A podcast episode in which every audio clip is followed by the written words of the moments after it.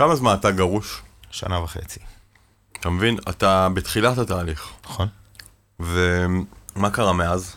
הרבה. כמה ילדים? שתי בנות. כמה? שנתיים וחמש. קבל. כן. בפרידה? נו, תאומות בנות שנתיים וקצת, כן. והגדולה בת חמש וקצת.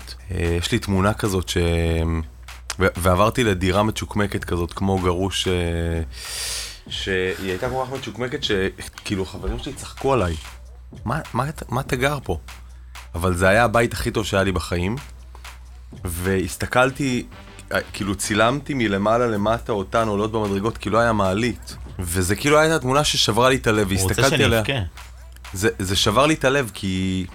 כי אתה יודע, זו תקופה כזאת. כן. הסתכלתי עליה עכשיו, וקלטתי כמה היו שמחות. זה... רק התחלפו לי, התחל, התחלף לי המבט. למה התגרשת? רגע, בוא נתחיל ואז. טוב, תתחיל, כבר תיתן את הפתיח. הוא שעה פה זה, ובסוף אני מקבלת על הראש. אז התגרשתי, מה עכשיו? עם עינת סולטן ודני ספקטור.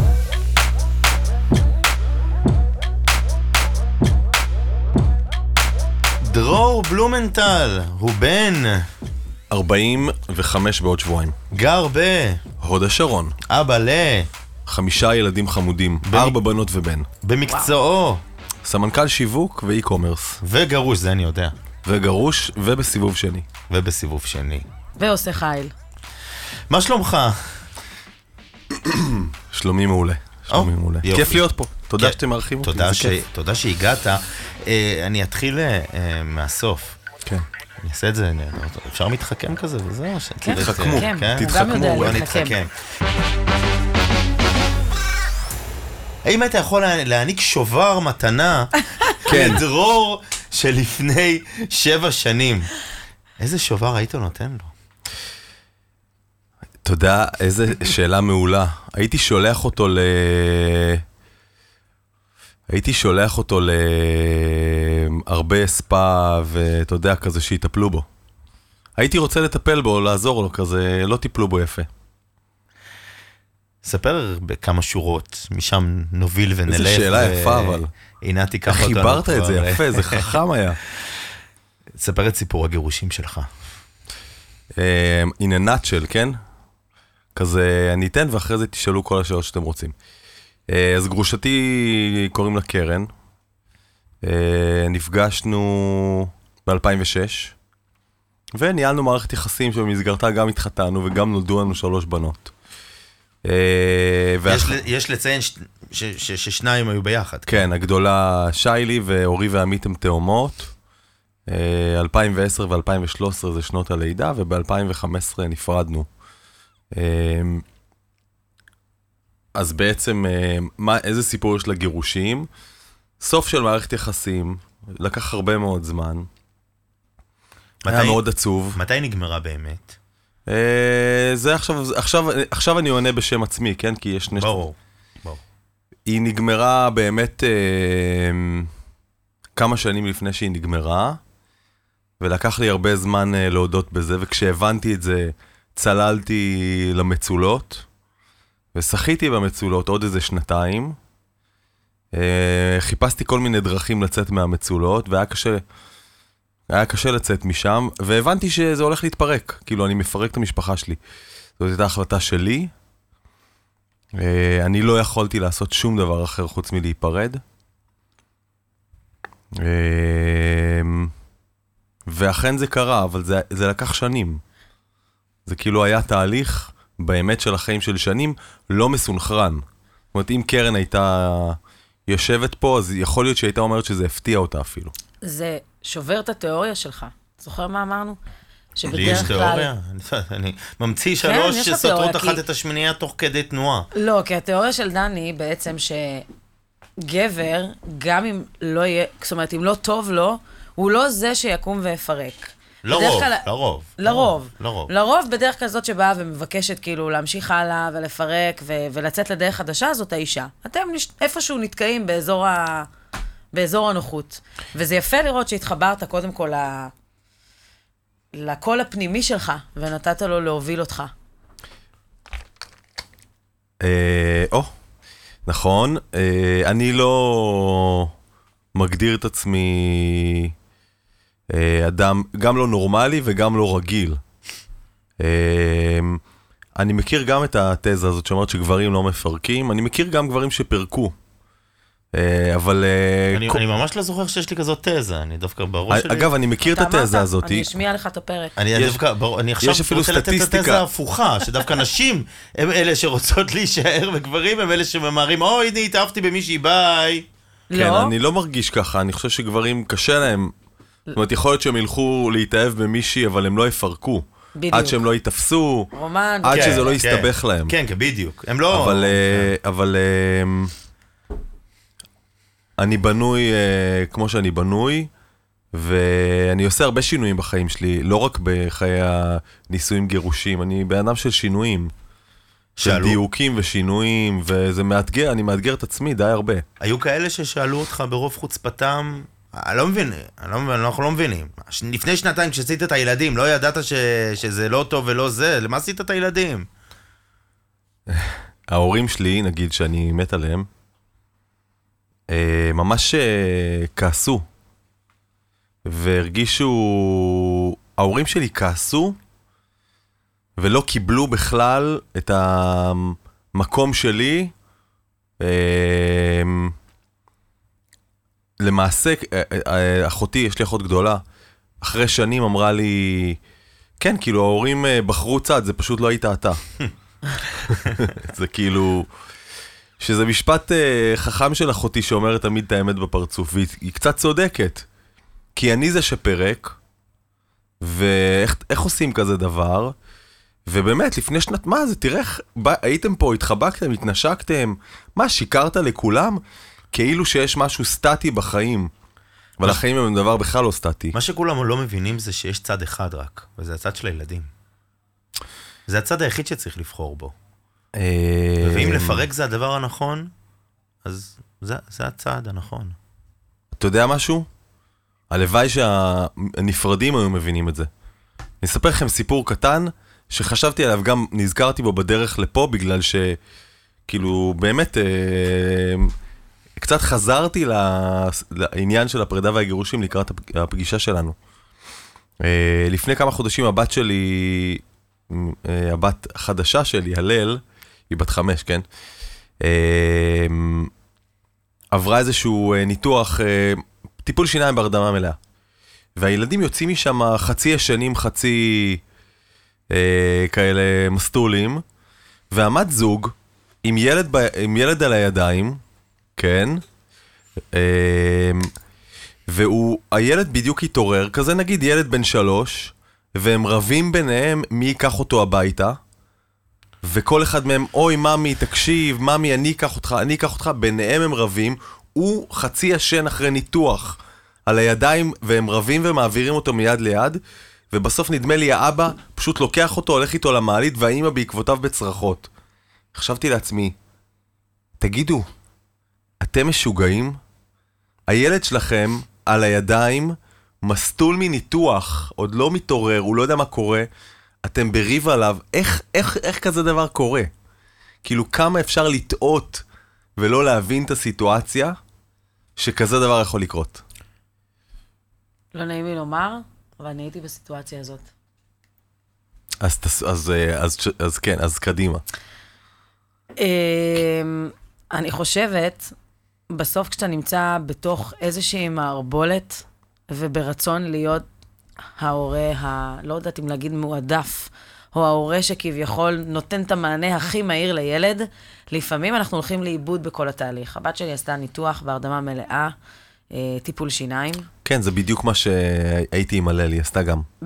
באסותא, בתל אביב, ואני אפילו זוכרת את הסיטואציה. אני הגעתי מוקדם, הגרוש שלי איחר, הכניסו אותי כי אני באתי בזמן, הכנסנו אותה להרדמה מלאה, הוא בא והוא כעס, מה פתאום אה, הכנסת, אני אני- אני איחרתי בכמה דקות, זה לא בסדר, וכמובן דרמה והוא-הא. ובסוף כשהיא התעוררה, והרופא אמר צריך לבחור מישהו אחד שייכנס לחדר שמתאוששים. אז באמת ניסינו לעשות רוטציות, אבל באיזשהו מקום הרגשתי שהילדה ביקשה אותי. עכשיו, אני בעברי למדתי להיות שיננית, ובאמת, אחר כך גם הגענו לבית משפט על הדבר הזה, כי בסוף כאילו, זה לא הייתה שבת שלו, אבל היא רצתה להיות איתי, משהו כזה מאוד מסורבל. היום בדיעבד אני יכולה להגיד לך, שאין לי ספק שאתה צודק.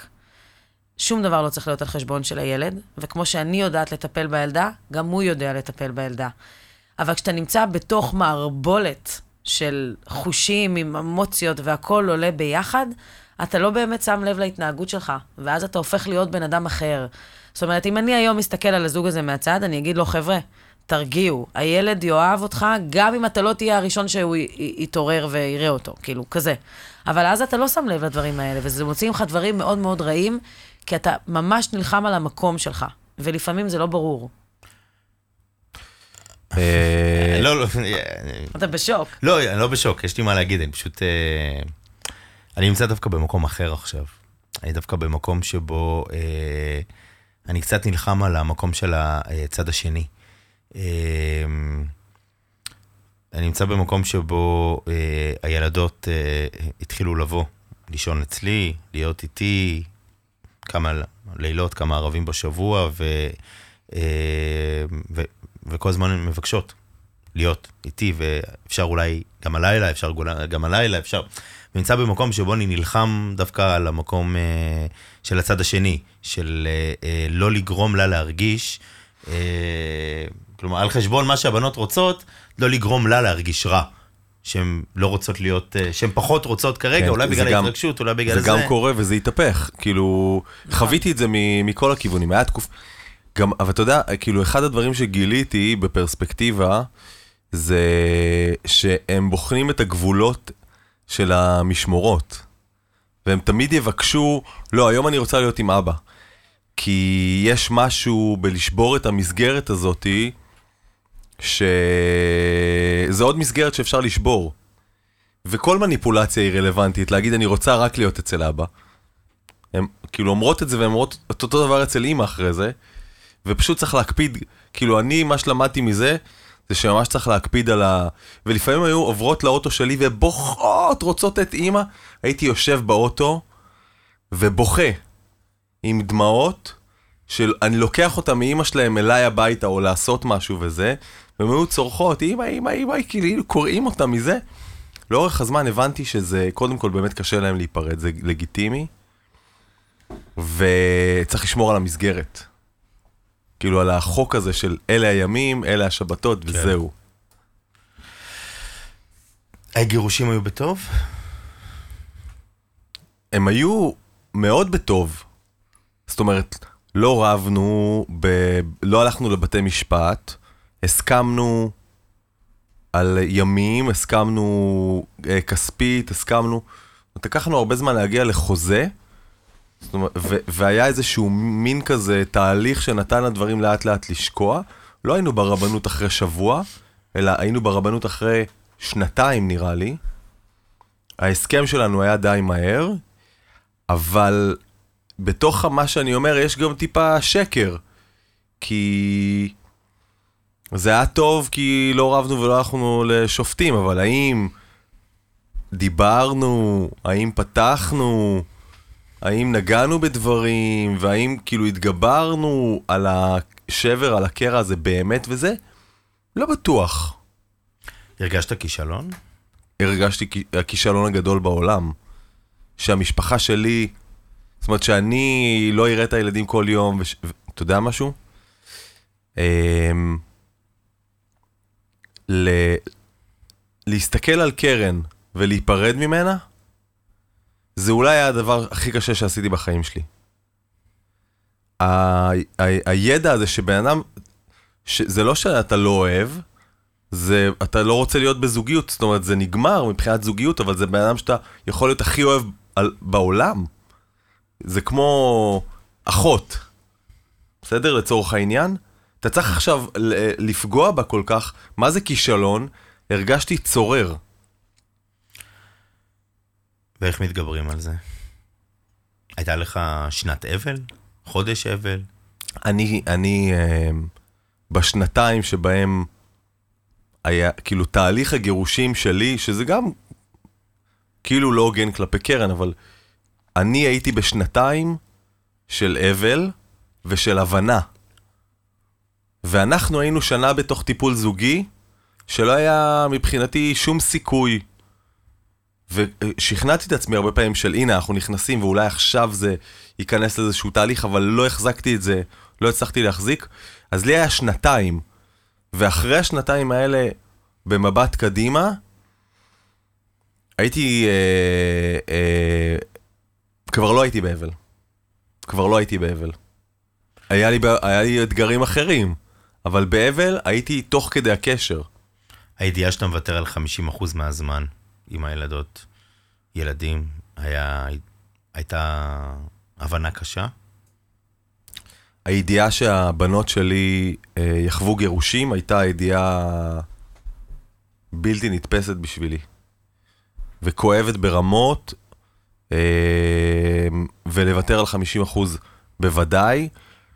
אה, למרות שאני, כאילו, אם לומר את האמת, כמה זמן אחרי זה הרגשתי הקלה שיש לי את הימים האלה. ההורות לילדה מתוקה בת חמש ולתאומות בנות שנתיים ו... זה היה כל כך קשה לי, גם הדבר הזה, שבאיזשהו מקום אה, פתאום הימים האלה החזירו לי קצת שפיות. ואז הוא הלך ועשה עוד שניים, אתה מבינה מה זה?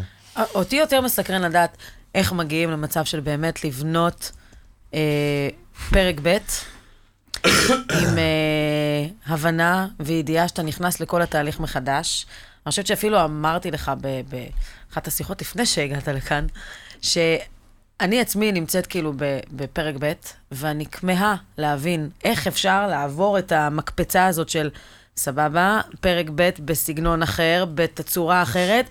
ואתה יודע מה, ועוד באמת, מעבר לזה שיש לך שלושה ילדים, עוד שניים, כמו שדני אומר, להחזיר את עצמך שוב פעם למקום כזה של להכיל ולבנות משהו מחדש, אני מעריצה. אגב, אני גם מעריצה בכלל את הדרך שלך, גם מול הגרושה מבחינת הפרגון שלך, ואנחנו תכף נדבר על זה, אבל תן, תן לי טיפ.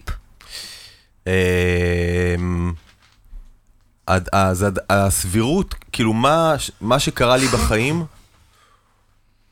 אין לי דרך אה, להסביר אותו, נגיד הפגישה עם אפרת, ההתאהבות והעובדה שהחזקנו את זה ולא נפרדנו כי עבדנו בלהיפרד הרבה זמן, היא, היא, היא הייתה בלי ילדים ואני באתי עם שלוש בנות, אני הייתי בתוך פרידה כזאת, וכאילו בשנה מאוד מורכבת מכל מיני בחינות, וכל מה שקרה לנו אין לו היגיון.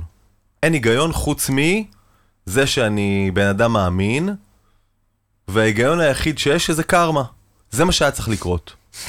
עכשיו, עד אפרת, גיל 30 ולא זוכר, אני, כן, אמרנו עוד שנייה בן 45. ככה אמרת. לא בדקתי עד אפרת, זהות. לא אהבתי. אמיתי. אני יודע להגיד את זה היום. לא אהבתי. כאילו, לא אהבת בשביל להבין שאתה לא מוכן להתק... כאילו... המערכות יחסים שהיו לי עד אפרת היו מסוג אחד, ומה שיש לי היום הוא מסוג אחר. הוא טיימלס. לא הרגשתי טיימלס בחיים. זה משפט אה, שהוא, לא. יודע, הוא, הוא קצת קשה לי. אני עם, ה- עם מבין. העובדה שיש ילדות, ועם העובדה ש, שהיית... אבל כיוון שהחיים שלנו זזים קדימה ולא אחורה, זה נכון, לא ידעתי להגיד את זה. כן. זאת אומרת, אני יודע להגיד את זה היום. לא, אבל להגיד לא אהבתי. אפשר לא. להגיד אהבתי בצורה אחרת, האהבה שלי התבגרה, יש את הצורות לאהבה. אהבה לא נשארת גם אותו דבר. גם בן אדם שכביכול... גם שנאה לא. תראו, אנחנו... בסדר, אבל גם בן אדם שיצא לך מהחיים, הוא מקבל איזושהי פינה בלב בתצורה מסוימת, הוא לא נמחק לגמרי. נראה לי. אני, אני, אמ, קודם כל, אני, אני דרמטי, כן? אז אני נותן משפטים ש...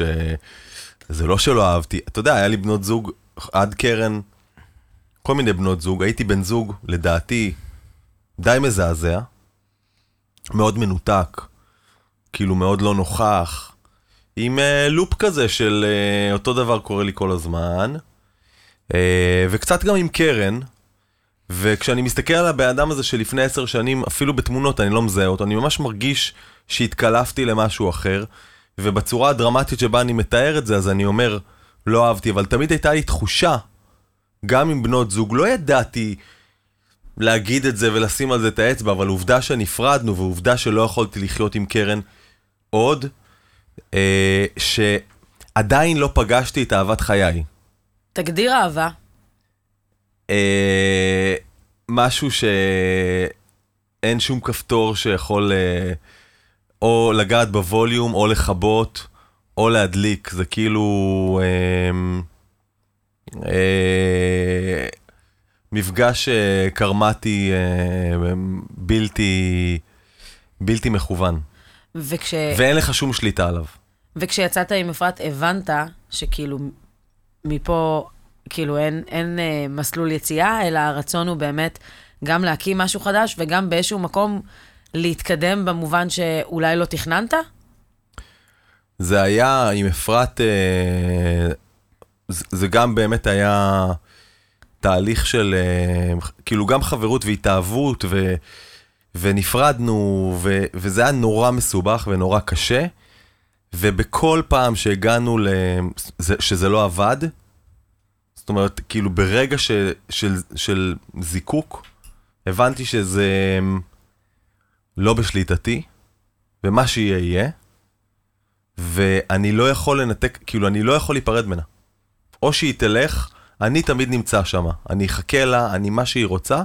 כאילו, זה פעם ראשונה בחיים שככה הייתי. ואפרת ואני, לאט לאט לאט לאט, ואחרי זה די מהר, הבנו שאנחנו תקועים ביחד. ואני אגיד לכם יותר מזה. אה, יש לנו, הלל, הבכורה שלנו, היא בת חמש והיא ילדה מהממת ומטריפה, אני באמת משוגע עליה. כשאפרת נכנסה להיריון, אנחנו בכלל לא ידענו מה יהיה, לא גרנו ביחד, וואו. לא דיברנו על מתחתנים, לא התחתנו אגב, עד היום. ורק שבועיים ש... לפני הלידה, אמרנו, טוב, בוא ננסה שנייה לגור ביחד. זאת אומרת, לא היה לנו שום תוכנית. עכשיו, אני לא בן אדם כזה. זה strike of something. עכשיו, אם אתה באמת תעקוב אחריו, מעבר לזה שאני מריצה גם את הפעילות שלו עם הילדים, אה, נכון כמה לייקים אני נותנת, ותגובות והכל, כי באמת מדהים להסתכל עליו, ובנוסף לכל זה, תוסיף כמובן את, ה, את הקריירה ואת כל ה, ה, המסלול שהוא עושה, ואני גם מסתכלת מהצד גם על הדברים שהוא עושה בחברה שהוא, שהוא עובד, וזה פשוט מדהים לראות את כל השלבים ואת כל התהליך, וזה מקסים בעיניי. אבל רואים שבאמת אתה בן אדם סדרתי, עם אג'נדה מסוימת, שגם יודע לקראת מה, מה הוא הולך. גם אם תהיה רוצח יום אחד, אתה תהיה סדרתי. זאת אומרת, אם אני כבר אהיה רוצח, אני אהיה סדרתי. בדיוק. אני איך אתה מסכים. עם- איך אתה עם להיות גרוש? עם המילה הזאת. אין לי שום בעיה עם המילה הזאת. אה, אין לי שום בעיה עם המילה הזאת. אה, היא אפילו... כאילו אפשר היה למצוא מותג יותר טוב. זאת אומרת, אם הייתי צריך לחשוב על קופי, הייתי מוצא לזה משהו יותר טוב. אה, אבל אין לי שום בעיה עם זה, ואתה פוגש אותי פשוט היום. יכול להיות שלפני עשור זה היה עושה לי צמרמורת לחשוב שאולי... או אם היית אומר לי אתה תהיה גרוש יום אחד, בטח לא הייתי בוחר בזה. אבל היום זה לא, אין לי בעיה עם הסטטוס הזה. אבל בכל זאת, אם תנסה רגע לחזור אחורה, אחורה, אחורה, ולתת איזה טיפ, איזה משהו שיחזק אה, וייתן איזה הכוונה לבן אדם שנמצא או שם, או רגע לפני, משהו שיכול לקחת אותו לכיוון נכון יותר וטוב יותר, מה היית אומר לו? לא לה? אה, עד, אה, תמיד שואלים אותי,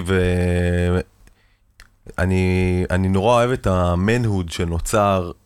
זאת אומרת, זה שמתקשרים אליי אנשים שנמצאים בסיטואציה בתוך זוגיות היום, כי אני התגרשתי, זה אנשים שאני אגיד להם, בוא עכשיו. בוא עכשיו, בוא נדבר. לא פרנסתי ולא כלום, ואני אפילו לא בטוח שאני נותן עצות טובות. אני נורא אוהב את זה, אבל שגברים מדברים עם גברים, ומשהו בגירושים פותח גברים, אבל אם הייתי צריך לדבר עם גבר או... אז דבר ראשון, עד הרגע שבו אתה מבין שאתה, שזה הולך לגירושים או שהחלטת, תעשה כל מה שאתה יכול כדי לא להתגרש. להתגרש זה דבר שאם אפשר לוותר עליו, עדיף לוותר עליו. אה, ואני אפילו לא מדבר על ילדים וזה, זה באמת תהליך קשה, כואב, ואם אפשר לוותר אז לוותר. ברגע זה- שמגיעים, כן, סליחה. לא, לא, סליחה. אני... רציתי רק להגיד ש... ש... ש... רציתי להגיד שזה גם נשמע כאילו... גם להתחתן זה משהו שאפשר לוותר עליו. העובדה היא שלא התחתנת והכל טוב. יש ילדים, יש זוגיות. מה, מה הרבה יש בחתונה. הטקס? לא יודע, אם. הייתי, אם הייתי יכול לחזור אחורה, לא הייתי מתחתן. אבל, הלכת קדימה ולא התחתנת. אבל, אה, אגב, אני, אני שוקל עכשיו להתחתן. לא להתחתן רבנות, אני שוקל, אנחנו שוקלים לעשות טקס. אנחנו חושבים שזה כבר רציני בינינו. מה הוא לא. יעשה- מה הוא לא יעשה בשביל הצ'קים, אה? איזה מקסים. וואלה, בלי צ'קים. יש משהו בטקס היום שהוא מרגש אותי, אבל בגיל 20, מתי התחתנתי? בגיל 31 נראה לי, 30, לא זוכר. 32, משהו כזה. אז, אז אז זה כאילו, אני אפילו לא יודע להגיד למה עשיתי את זה. למה, כאילו, הטקס. וכל זה. לא יודע להגיד, אבל זה, יש גיל מסוים שאתה בטייס אוטומטי, ובאיזשהו שלב זה נשבר לי. אבל אם אני חוזר שנייה לשאלה שלך, טיפ וכזה, למה, אז עד שלא מחליטים צריך לעשות הכל, לטפל, גברים לכו לפסיכולוגים, תדברו עם, תדברו, תפתחו, נשים, אה, אה, אה, תלכו ביחד עם הגברים לטיפול, תטפלו בעצמכם, תעשו הכל. כשזה כבר קורה, אבל אתה הלכת, ואתה היית בטיפול, ואתה עשית. ואני גם הייתי בטיפול אישי. זאת אומרת, הלכתי באפיזודות בגיל 20 ומשהו שהרגשתי שאני בן זוג די גרוע ושיש לי כל מיני בעיות שאני לא יודע להסביר ודברים שאני מרגיש ואני לא יודע להגיד. הלכתי ועשיתי. בסדר, נו, אז מה? אז עשיתי ו- והתגרשנו. ללכת זה לא מספיק. שאלת אותי על טיפ, ברור כן. שזה לא מספיק, בגלל, כי מתגרשים, מתגרשים מסיבות אמיתיות, לפעמים זה נגמר. וכשיש תחושת בטן או משהו שנסגר, כן זה נגמר, אני לא יכול יותר לנהל קשר נישואים שאמורה להיות בו אהבה ותשוקה וכו- וכולי בשלב הזה.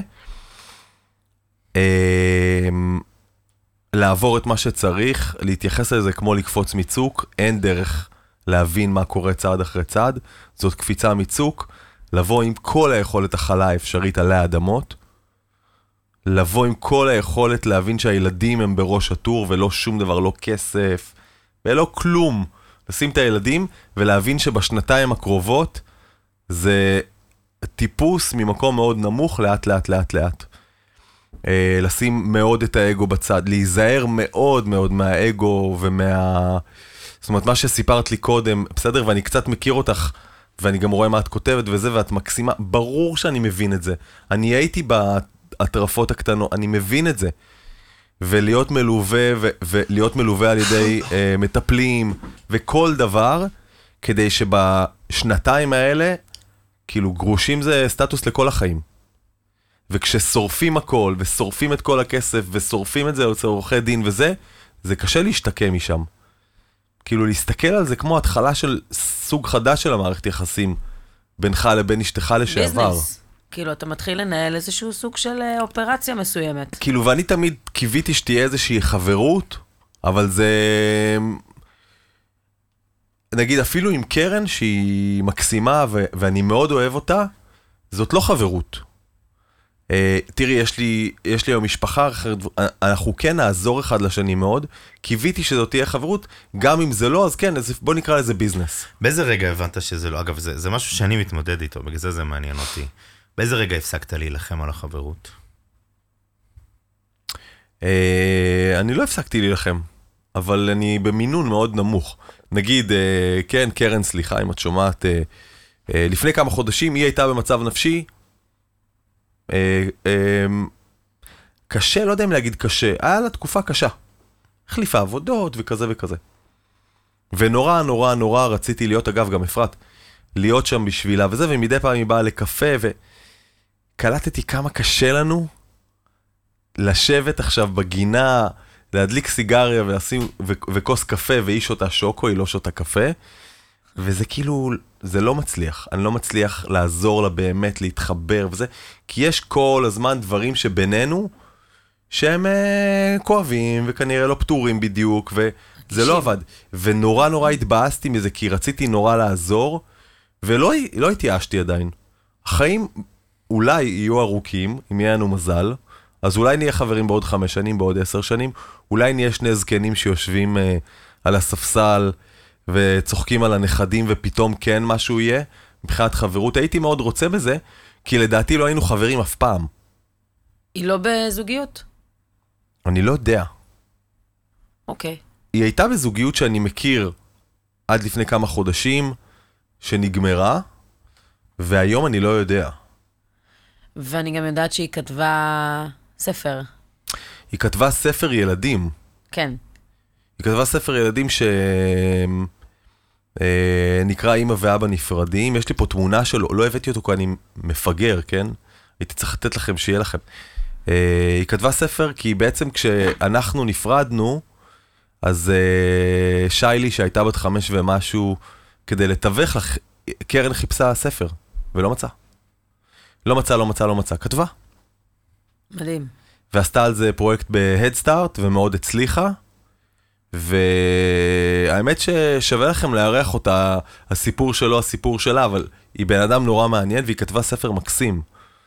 Uh, הספר הזה כמובן אותי שורף בבטן, כי אני רואה שם אותי ואותה, ואני רואה את שיילי, ואני עדיין, uh, זה עדיין uh, כואב, כאילו, השיחה הזאת של מודיעים לילדים, היא, כאילו כל הספר הוא סביב זה, אבל מהמקום של הילד, אמא ואבא אמרו לי, וחשבתי שזה יהיה כיף, כי יהיה לי שתי דירות, ואבא יפנק אותי, ואמא תפנק אותי, וכאילו מהמקום של הילד.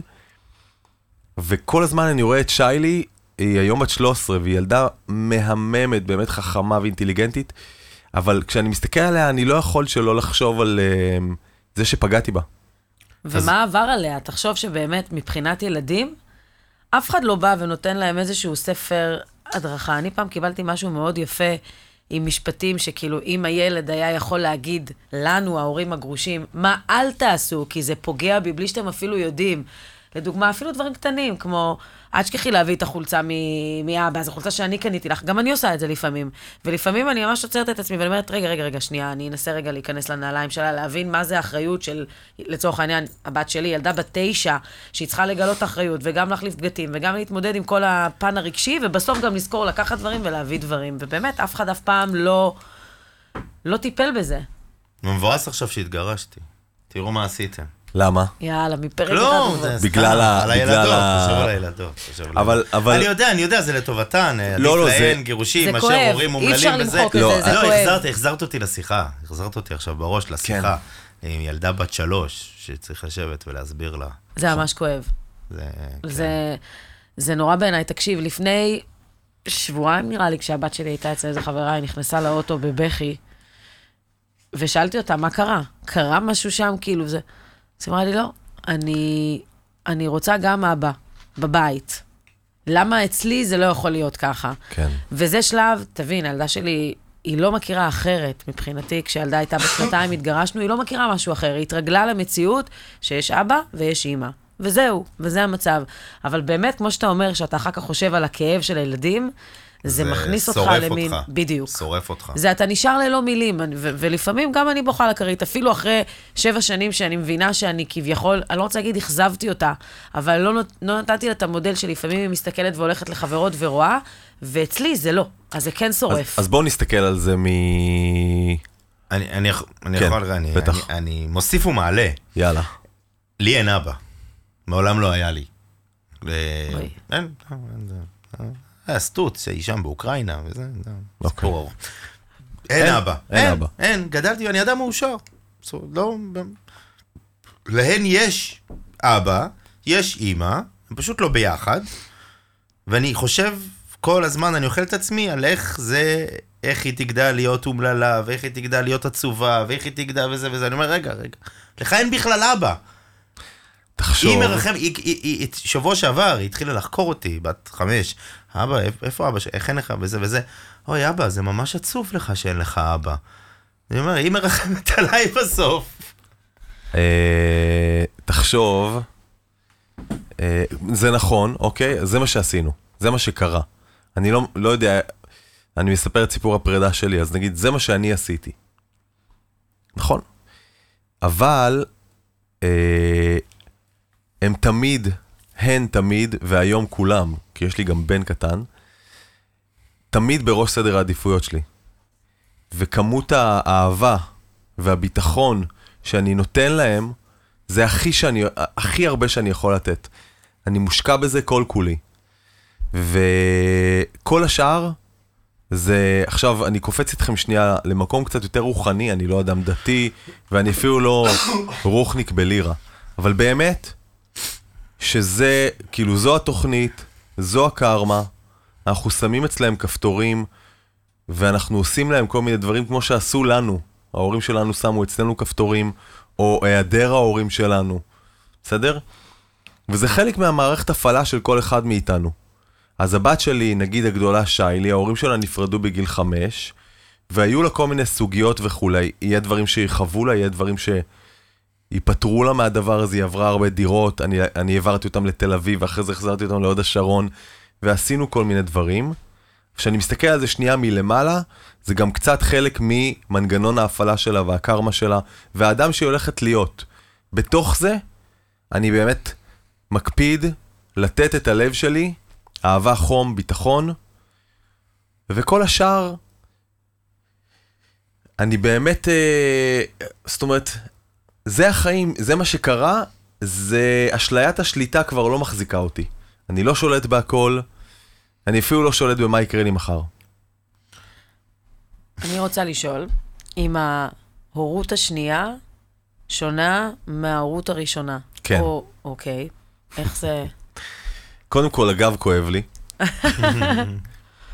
אה, אז קודם כל נדבר שנייה על אפרת, כי אפרת הייתה אה, רווקה תל אביבית, שגרה בנווה צדק בבית היפה ביותר אה, שאני עד אז ראיתי, עם אה, כאילו חיים פרטיקולריים מאוד, הכל מדויק, והקפה והזה והכל וזה, ועסק, ו, ופתאום אה, תוך כמה שנים כל החיים שלה התערבלו.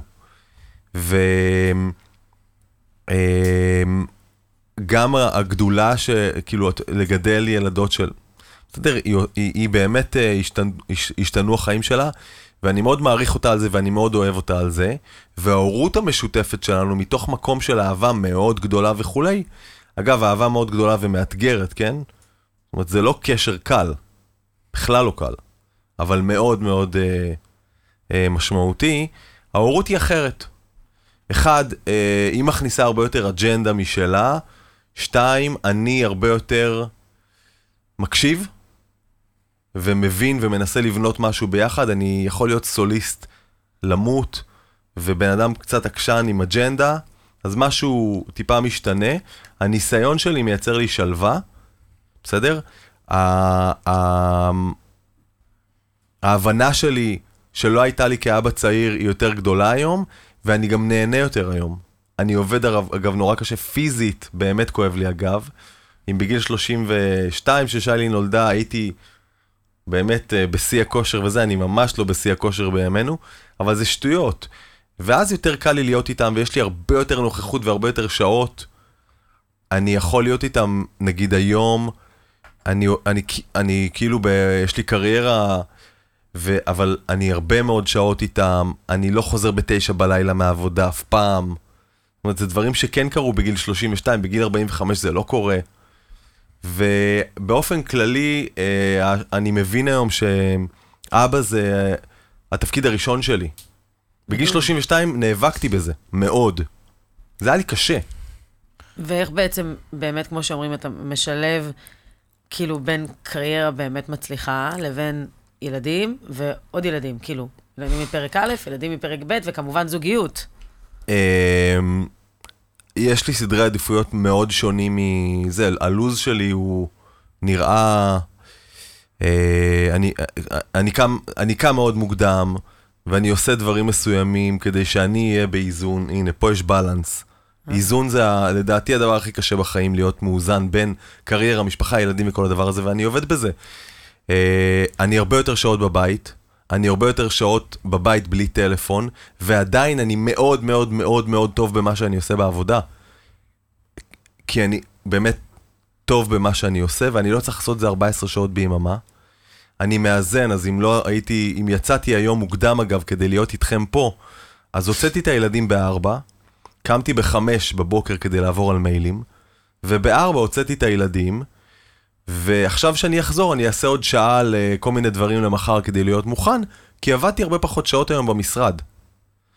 וכאילו זה דברים שלא כל כך ידעתי לג'נגל לפני כך וכך וכך שנים, ואני לומד הפקת מוזיקה במקום כזה, שדומה מדהים. למקום הזה. אין לי הרבה זמן לעצמי, אין לי הרבה זמן לטלוויזיה. פעם הייתי יושב שעות מול טלוויזיה, אני וקרן חיינו מול הטלוויזיה, אין לי טלוויזיה בבית. זאת אומרת, המון דברים השתנו כדי שאני אצליח לעשות את הדבר הזה ולהישאר שפוי, ויש לי שעות ממש טובות עם אפרת, גם אם יש לנו שעה בסוף היום במיטה עם ספר גב לצד גב, או שאנחנו מספיקים לדבר חצי שעה, או ביום חמישי נסענו לים המלח, לספא, וחזרנו אחר הצהריים, כי אין לנו בייביסיטר שישן עם הילדים. זה היה מדהים, כאילו זה מין יכולת כזאת של זקנים, ואני זקן. אבל איך, איך, אני רוצה לדעת איך מגיעים למצב... לסיום, עינת, לסיום. בסדר, רגע, שנייה, זה טיפ מעניין, כי אני, אני מכורה. אני כמעט 24/7, אין מצב שלקוח או מישהו עונה, כן, יש לך- אני לא כותבת. איך עושים את זה, ששמים את הטלפון בצד ואומרים, את- אבל, זהו, אבל את לא בגילי, נכון? אני בת 42 וחצי. דגש על הוחצי. אז כן, אז נראית ממש צעירה. תודה, איזה כיף.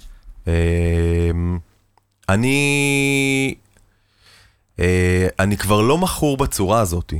אני מאוד אוהב את העבודה שלי, אני מאוד מחובר לביימי, באמת כאילו רגשית. אני ממש לא יכול להיות 24 שעות בטלפון. אני מרגיש שכו- שזה שורף אותי. גם אתה שם את הטלפון בצד? תסתכלו, אני יושב איתכם, תראו. כלום. אני לא יודע, אני, עוד, אני עדיין חושב על רב המכר שהוא יכתוב פה, ככה אני מגדל ילדים בלי טלוויזיה בבית. אה, וואו, ל- זה אחלה ל- רעיון. לילדים יש אה, למעלה אוקיי. טלוויזיה, אבל היא סגורה. תראו, בואו, יש אה, שלוש בנות שיש להן טלפונים, אני לא בשליטה מלאה על הדבר הזה, הקטנים לא רואים כמעט כלום. זה לא שאין טלפונים ואין מסכים בבית. אנ- אנחנו לא משפחה שהטלוויזיה דלוקה בשום סלון, אין כזה דבר. את- אתה מגדל, לסיום, אה, שלוש פלוס שתיים, נכון? כן. כשהשלושה הם אצלך 50 אחוז מהזמן. אה, משהו כזה, כן. יש לו. טינג'רית, זה שונה. כן, אני אומר, אבל איך, איך מגדלים אה, משפחה שחלקה נמצאת 50 אחוז, חלקה נמצאת 100 אחוז, איך, איך מאזנים את הדבר הזה ש, שיש ארוחות איתם, יש ארוחות בלעדיהם, יש חוויות שהם ביחד, יש חוויות שהם לחוד, ו, ו, ועדיין זאת משפחה אחת. אה, אתגר, אה, וגם אתגר, אה, ואני גם ב- ב- הרבה פעמים בסרטים על זה. היה לי אתמול שיחה על זה עם קרן. אה, יש ארוחות משותפות, ארוחת חג גדולות כוללניות של כולם? מנסים, כאילו אנחנו מנסים כן לעשות ולהזמין את קרן, אה, ולפעמים היא באמת באה אלינו ואנחנו עושים דברים ביחד, אבל לא הרבה. זאת אומרת, הקומביה הזאת היא, היא לא מתרחשת הרבה. אבל ב... אצלי בסופי שבוע יש המון המון דברים סביב אה, ארוחות משותפות וכולי, באמצע שבוע, ויש ימים שאני בלעדיהם, אבל הן גרות לידי. ואם נגיד אה, שיילי תתקשר אליי, תקפיץ אותי שנייה, ברור. כי אז אני רואה אותה ביום שהוא לא שלי. ולפעמים אני מנסה לגנוב שנייה, לנסוע לבית ספר ולראות אותם בדרך ולצפצף להם. ותחשבו, אם הם ביום שני אצלי, ביום שלישי בבוקר אני שם אותם בבית ספר, הם רואות אותי גם ביום שלישי. וביום רביעי אני אוסף אותם, או שהם אצלי, ואז ביום חמישי אני שם אותם, אז גם ביום חמישי הם רואות אותי. ואני מרגיש ש... ואנחנו גרים במרחק של 200 מטר אחד מה, מה, מהשנייה. אני אגיד לכם יותר מזה, הלל הולכת לפעמים לקרן. היא מתה על קרן. היא קוראת לה אימא קרן, כשהיא רואה אותה היא רצה אליה, היא חולה עליה, היא משוגעת עליה, וקרן מקסימה איתה, ולפעמים אצל קרן. וזה כאילו דברים קטנים, ואני מקווה מאוד מאוד מאוד שאני מצליח לתפור מזה משפחה, וכולם מרגישים כאילו ביחד. האם זה... אני בטוח בזה? אני עובד בזה, אני לא בטוח. אני מקווה מאוד, זה חשוב לי. לסיום, התחלנו, אז נסיים באותו המוטיב. אם עכשיו אתה צריך להרכיב את השובר, את השובר. את החבילה, אתה יודע, יש כל מיני חבילות, למתחתן, לזה, לזה, למתגרש. משהו שאני עכשיו, עינת מתגרשת, אני רוצה לשלוח לה. את זה, את זה, את זה, את זה. מה היית שם שם בחבילה הזאת? מה הגרוש הכי צריך? חוץ מעורך דין טוב. פסיכולוגית או פסיכולוג או קואוצ'ר או קואוצ'רית מאוד מאוד מאוד מאוד טוב. אמ,